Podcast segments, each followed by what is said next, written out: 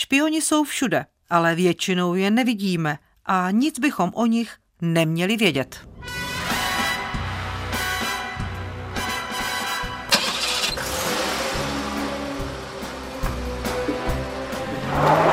Podařilo se mě získat důvěru pracovníků Československého oddělení Svobodné Evropy. story of the only communist spy known to have penetrated the CIA. His name is Carl Kocher, and he is a třeba říci, že jsem na svůj úkol byl dobře připraven a dlouho připravován. Opravdové příběhy českých agentů ve službách dobra i zla. To je podcastová série Českého rozhlasu Plus. Špioni, ANEP, 3xP. Peníze, průšvih nebo přesvědčení? Já jsem Ivana Chmel-Denčevová. A já Michal Bureš. Dnes příběh špiona ve prospěch dobra, ve prospěch svobody a demokracie. Jediného Čecha, který se objevuje v historii západních tajných služeb počátku 20. století. Vlastenec, také politický vězeň s celoživotní neúnavnou energií a horkou hlavou. Emanuel Viktor Voska. V roce 1939 jsem navázal špionážní spojení s americkým vyzvědačem Emanuelem Voskou, kterému jsem dodával špionážní zprávy o komunistické emigraci a jejich funkcionářích v Anglii. Člověka mrazí, když slyší výpověď jednoho z obžalovaných, bylo to tehdy v procesu Rudolf Slánský Ano. a spol. Mluvil takhle o Tašling, poněvadž právě jemu bylo přičteno k té zásadní tíži to, že se vůbec znal s Emanuelem Voskou. Ta atmosféra těch 50. let, eh, hledání nepřítele vnějšího, ale zejména toho vnitřního, potřeba ukázat, že strana utahuje šroub. Atmosféra strachu, ve které si nikdo nemohl být jistý, na koho ta gilotina spadne, ať to byl dobrý či špatný komunista. Vlastně jedna absurdita stíhala druhou. Voska sice špionem byl, dokonce i špionem spolupracujícím se zahraničními spravodajskými službami, ale to bylo v době, kdy tyto státy a tyto spravodajské služby byly vlastně kamarády Československa. To ano, ale bylo potřeba najít tu okolnost, která šlinga smete do propadliště dějin a Voska se prostě hodil. Paradoxem je, že v té době Emanuel Voska ve věznici taky byl. Hoch z chudé rodiny, který se narodil v 19. století, bylo to v roce 1875. Chudá rodina, tatínek kameník na Kutnohorsku a když bylo Emanuelovi 6 let, tak se stal polosirotkem, protože tatínka zasypala v lomu skála. Přesto se i Emanuel vyučil kameníkem a on to byl asi hoch plný elánu, energie, nápadů i takové té, jak se říká, opravdu horké hlavy. Možná ten elán s tou horkou hlavou souvisí. On se stal brzy sociálním demokratem, dokonce po jednom veřejném projevu, kdy kritizoval poměry v kutnohorské tabákové továrně, tak mu hrozilo zatčení a jsme pořád ještě v CAK, nutno říci. A on cítil, jako ostatně to cítili mnozí v té době, že za velkou louží ve Spojených státech amerických by mohl začít budovat nový život, tak odjíždí tam. Byla to vlastně cesta taková, řekněme, ostře do neznáma? No to rozhodně, protože přelom 19. a 20. století jelo se parníkem, Voska se rozkoukával po Americe, začal tam prodávat těžítka, pak pracovat v kamenolomu, jeho milá paní Anna, ze kterou se později oženil, za ním z Kutné hory do Ameriky přijíždí. No ale on se vypracoval a ten kamenolom koupil. Prostě se Voskovi velmi dařilo. Takže si dokonce pořídil v New Yorku dům a hostil tam návštěvníky a řada z nich byla právě krajanů, právě Čechů. A jednou tam měl, bylo to v roce 1907, hmm. takového velmi zajímavého hosta. Jmenoval se Tomáš Garik Masaryk. Jeho chotí byla Charlotta Masaryková, on už měl nakročeno na politickou dráhu, už měl za sebou spor o pravost rukopisů anebo Hilsneriádu a do Ameriky přijel přednášet na kongres o náboženské svobodě. No a když se u Vosky doma potkali, tak to bylo setkání dvou osobností s podobným etosem.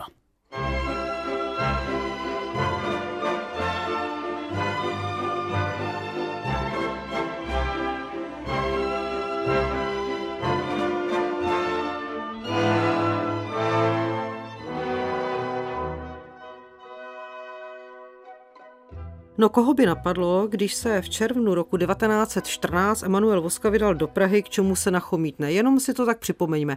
Do Spojených států amerických přijíždí, když je mu 20.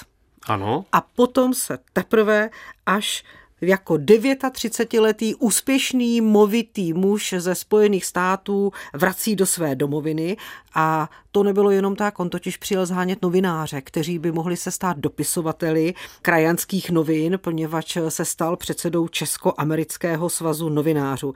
No ale to bylo opravdu zcela zásadní, ten červen 1914, co Michale?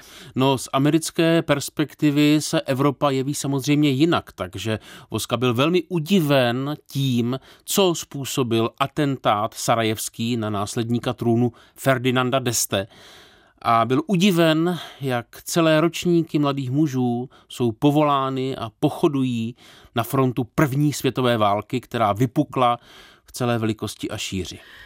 A teď do té válečné vřavy přichází loajalita, neloajalita a někteří začínají přemýšlet, když to tak vypadá, že ta válka opravdu překreslí mapu světa, co bude dál. No není divu, že někteří se rozhodli, tak prostě to Rakousko, tu monarchii, škrtneme z mapy. Mezi ně patřil i sám Tomáš Garik Masaryk, ale protože byl nejen idealista, nejen filozof, nejen akademik, ale také bychom řekli velmi praktický až pragmatický muž, tak věděl, že musí najít spolupracovníky, podporovatele této myšlenky a ocitnout se v úplně jiných etážích politiky, než ve kterých se do té doby pohyboval. A na to potřeboval mít spojence. To bez pochyby. Takže když se domákl toho, že Emanuel Voska je v Praze na návštěvě, vyhledal ho a poprosil ho, jestli by do Londýna nedopravil jeden dokument. Ovšem to nebyl jenom nějaký dokument. Byla to zpráva o finanční a vojenské situaci mocnářství, tak si to představme. Na straně jedné Německo, Rakousko, Uhersko, Itálie a na straně druhé Rusko, Velká Británie a Francie. A teď se rozhořela ta velká válka. No jo, tak Voska byl pro, že daný dokument odveze, ale pak se objevila zcela zásadní otázka. Jak projet tím Německem a dalšími evropskými státy? Co s tím dokumentem vůbec udělat? Dobrá otázka. Dcera Emanuela Vosky, se kterou tady v Praze byl na návštěvě, navrhla, že by si část eh, uschovala k sobě do šněrovačky, kde nepředpokládá, že by ji někdo kontroloval a Voska, protože to byl špion začátečník, tak se rozhodl si tu druhou část dát do bod. Tomu poradil bratr eh, Edvarda Beneše, Vojta Beneš, za kterým se šel poptát, jak se takový dokument eh, dá vyvést. No a Emanuel Voska se vydal na cestu.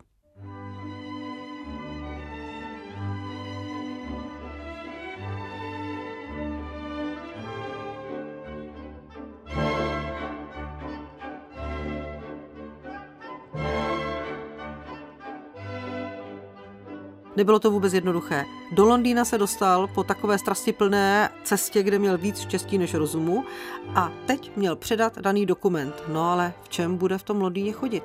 No tak utíkal si koupit nové polobotky, ty staré musel v hotelovém pokoji rozpárat, vyndat dokumenty a utíkat s nima na konkrétní místo.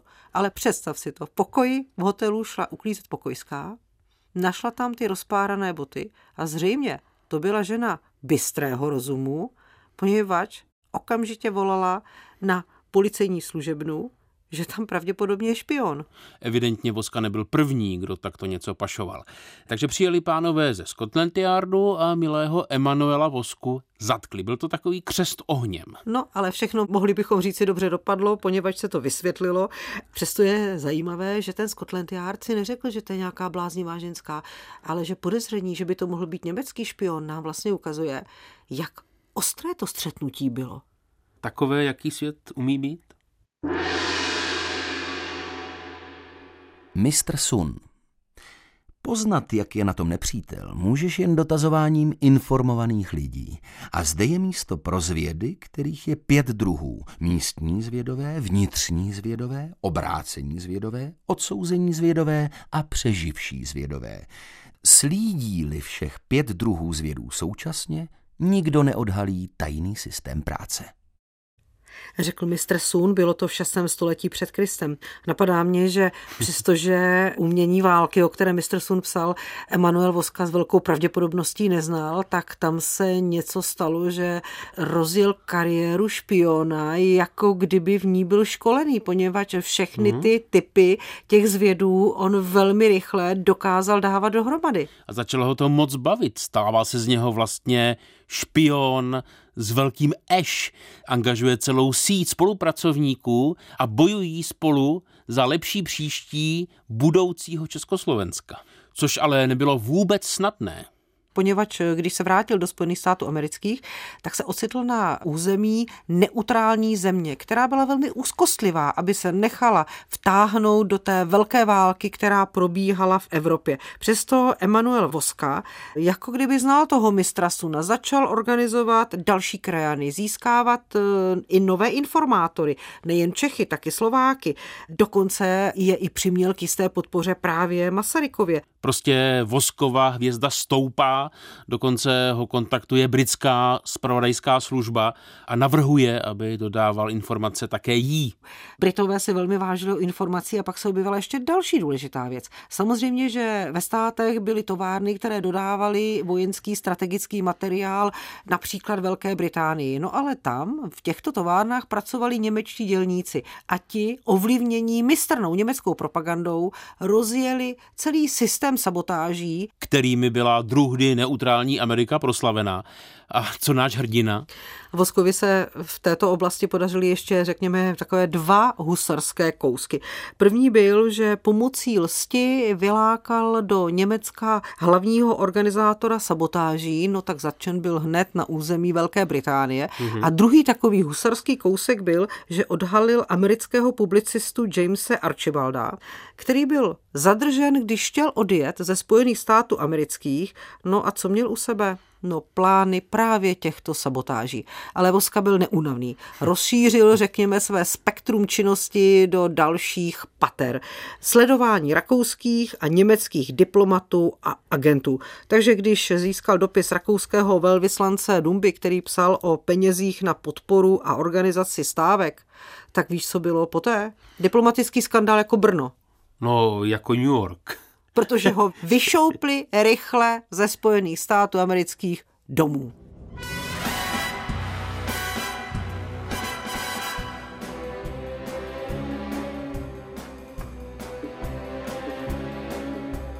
Pro Emanuela Viktora Vosku nastává další životní etapa. V dubnu 1917 Spojené státy americké vstupují do první světové války po boku dohody a Voska je pověřen vedením spravodajské agentury. Takže to, co dělal do té doby jaksi amatérsky a na zapřenou, tak se stává teď jeho oficiální náplní práce. A byl úspěšný. Díky jeho informacím byla začena celá řada německých a rakouských agentů. Vydal se dokonce v roce 1917 do Ruska, tam ho poslala už americká diplomacie a tajné služby a když tam po dlouhé cestě dorazil, tak sám setkal opět s Tomášem Garikem Masarykem. Voska byl ale opravdu neúnavný a dokázal intuitivně uvědomit si, co je klíčové. A byla to například propaganda. To je docela zajímavé, poněvadž začal s propagandou pracovat. Takový zvláštní obor. Když se nic neděje a mír, propaganda může být taková trochu uspávající, ale jakmile se roztočí kola války, tak nabývá na důležitosti. A jedna z jeho brilantních mystifikací se týkala přímo TGM, Sam Masaryk byl totiž ve Spojených státech amerických, ale na území českých zemí zůstala jeho rodina a ta se neměla jak dostat za hranice.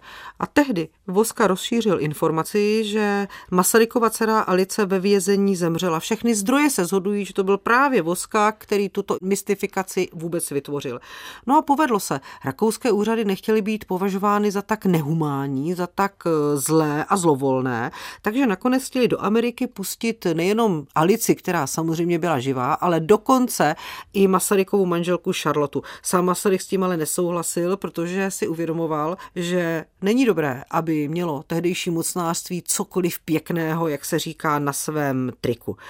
Pak je možná zajímavý moment, že Masaryk z některých těchto voskových akcí úplně nadšený nebyl. Říkával prý, že je činorodý voska, oddaný, ale ne příliš důvěryhodný. Přesto se z tohoto špiona amatéra stává výrazný profesionál, kapitán americké armády v květnu 1918 jmenovaný, který mnohé dokázal. A ocitá se i na poli diplomacie, poněvadž když bylo vyhlášeno samostatné Československo, to jsme v říjnu roku 1918, a probíhal celý ten koloběh mírových konferencí, tak právě Voska byl v pozici znalce střední Evropy jako člen americké delegace. A zdálo by se, že bude ve svých aktivitách pokračovat dál a dál, ale jakmile 28. října 1918 dosáhl svého cíle, to znamená vzniku Československa, odstěhuje se z Ameriky do Nové republiky a říká dost. Stačilo, už pověsím špionážní řemeslo na hřebíček.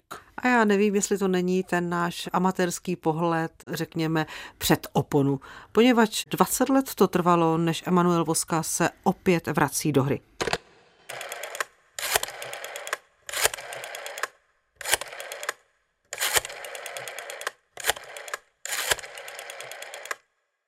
On měl šest dětí a když počátkem roku 1938 napsala jeho dcera Otýlie v dopise bratru Rudolfovi, který žil ve Spojených státech amerických, cituji, kdyby něco, otec pojede do Anglie a potom do USA organizovat, konec citace, tak bylo jasné, že se něco děje. A právě v té době už eh, Voska zase začal fungovat v rámci tajných spravodajských služeb. Možná, že cítil, že to Československo je v ohrožení. Tak proto se znovu aktivoval. To je ta moje teorie, možná před oponou, jak říkáš. On začal sbírat informace o sudeckých Němcích, začal organizovat pomoc lidem, kteří odjížděli do zahraničí a mezi nimi byli jak Češi, tak Slováci, ale i Němci, kteří nebyli zasaženi tou nacistickou ideologií. A ve to byli právě lidé z okruhu sociální demokracie. Voska měl rád svobodnou a spravedlivou společnost a ani jedno z toho budoucí čas nesliboval. Takže není divu, že když 15. března roku 1939 nastupují do zbytkového Československa okupanti, to jsou ty obrázky, kde padají sněhové vločky, lidé pláčí na ulicích, přiznejme, že někteří naopak vítají okupanty v těch helmách, tak to trvalo necelých 24 hodin, kdy gestapo si přichází pro Emanuela Vosku domů. Opravdu nestráceli čas. No, ostatně oni o jeho aktivitách z dob eh, té velké války moc dobře věděli, takže si řekli, hleďme, tento 64-letý špion bude dobrým soudcem. Nicméně během toho výslechu Voska dostal žlučníkový záchvat a byl propuštěn. Ale nevíme, jestli byl propuštěn proto, že dostal ten žlučníkový záchvat, anebo proto, že z vyšších míst přišlo nařízení tohoto muže propustte, rádi ho využijeme jindy a jinak. Navíc to byl americký občan, ještě připomeňme. No samozřejmě, aby z toho nebyl třeba problém, to je taky další věc. Prostě je tam spousta, jako v těchto těch všech příbězích, je tam spousta domněnek a neznámých. Stejně tak neznámý důvod je, jak se nakonec podařilo Emanuelu Voskovi dostat z protektorátu a odjet. No kam by odjel jinam, než opět za tu velkou louži. A nastává jeho další špionážní etapa. Oficiálně ale špionem nebyl, protože podle americké spravodajské služby už byl starý, už měl být starobním důchodcem a ne člověkem v plné síle, v plné polni. No my jsme u nás zvyklí, že starobní důchodce občas musí zasáhnout. Zacituju E.V. Nezmara, 71. ulice 420E, New York. To byla jeho poštovní adresa. A byl to Nezmara. Není to, není to nomen omen, že si dal ten monogram EV a příjmení Nezmara. Asi měl smysl pro humor. A určitě věděl, že tím Nezmarem je a začal tak, jako vždycky, jako Nezmar. Organizovat spolupracovníky, vysvětlovat, přednášet o tom, co je Hitler zač, co ti náckové jsou vůbec zač. Začal zhánět peníze, mobilizovat krajany, pátrat po německých agentech, no a řekněme si, dařilo se mu jen, co je pravda odhalil hnízdo nacistů, jeho lidé vystupovali německého špiona, dodal seznam vlivných pronacistických Slováků. Prostě udělal mnoho mravenčí práce, která, myslím si, byla oceněna a doceněna právě až ex post. Ocitnul se také v Istanbulu, protože Turecko bylo v období druhé světové války neutrálním státem. Tam se udála taková zvláštní přesmička v jeho osobním životě, protože nebylo všechno jenom úspěšné, radostné, zalité sluncem. Jeho manželka Voskova totiž zahynula v koncentráku, syna Artura popravili nacisté, ti totiž nestihli utéct. No a když se pak Voska seznámil v Istanbulu s Češkou Marí Holečkovou, to tam byla provdána, měla turecké příjmení, dokonce přijala islám, ale rozvedla se a měla se stát zase samozřejmě špionkou, spojkou do Prahy. Aisha, to bylo její krycí jméno. Ovšem do Prahy neodjela, hrozilo jí dokonce zatčení a tak se s ní Voska, který byl o 34 léta starší než ona, s ní před notářem zasnoubil a v lednu 1945 měli dokonce svatbu. Možná by se zdálo, že to je snětek z rozumu, ale nabízí se taky ta teorie, že Voska velmi záhy v dětství osiřel a on prostě nedokázal být sám. Měl velkou rodinu a ta rodina se postupně zmenšovala. Jakoby tím tlakem toho světa, tou válkou, která se dělá, a byla to už druhá válka v jeho životě, to není Do které šel s tak velkým nasazením tak, a tak riskoval. Dokážu si představit, že pomoct zachránit jeden lidský život – když spoustu lidských životů kolem sebe viděl, jak vyhasínají naprosto zbytečně, tak si byl zcela jist, že dělá správnou věc.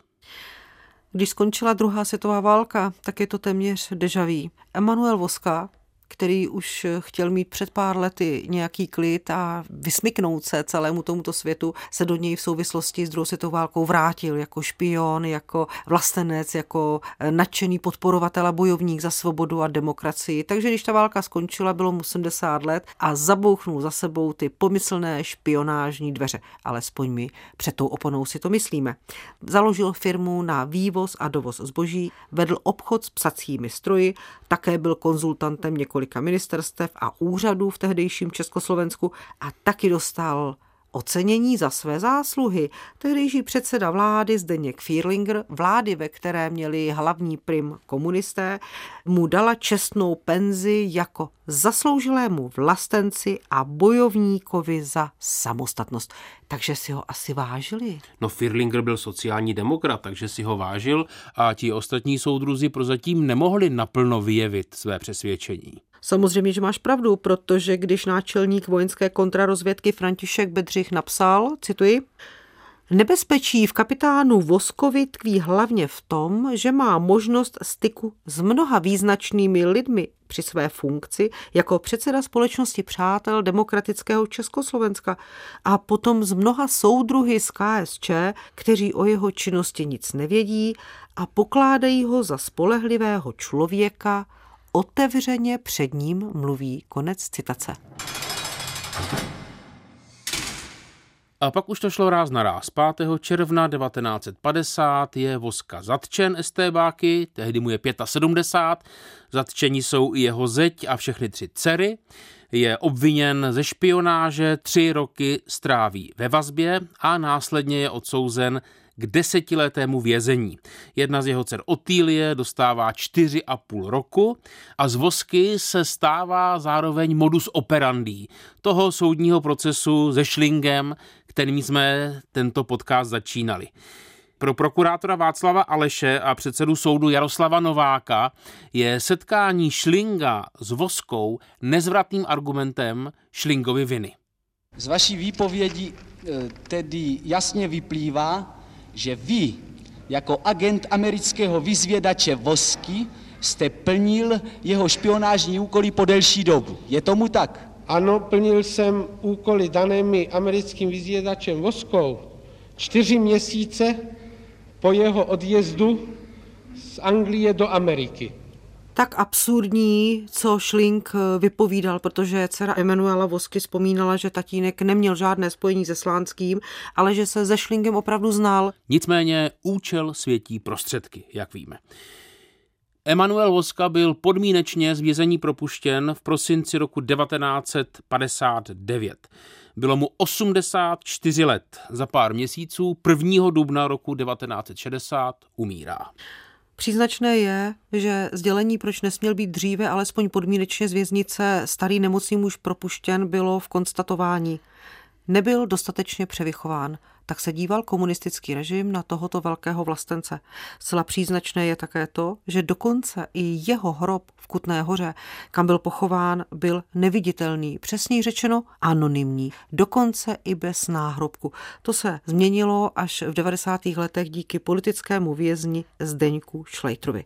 A Václav Havel Voskovi uděluje řád Tomáše Garika Masaryka třetí třídy in memoriam. I on se zasadil o to, že vzniklo samostatné Československo. A když si říkáme 3P, peníze, průšvih nebo přesvědčení, co vedlo Emanuela Viktora Vosku k tomu, aby se stal špionem? No na rozdíl od těch ostatních, tady je to jednoznačně přesvědčení. A tím končí dnešní díl podcastové série Českého rozhlasu Plus Špioni a neb 3xP. Mistrem zvuku byl Jan Brauner. Hudebně spolupracoval Antonín Schindler, dramaturgii pořadu měl Stanislav Winter. Ze studia vás zdraví Ivana Chmeldenčevová a Michal Bureš. K dnešnímu dílu se můžete vrátit na webu plus.rozhlas.cz v aplikaci Můj rozhlas a také v dalších podcastových aplikacích.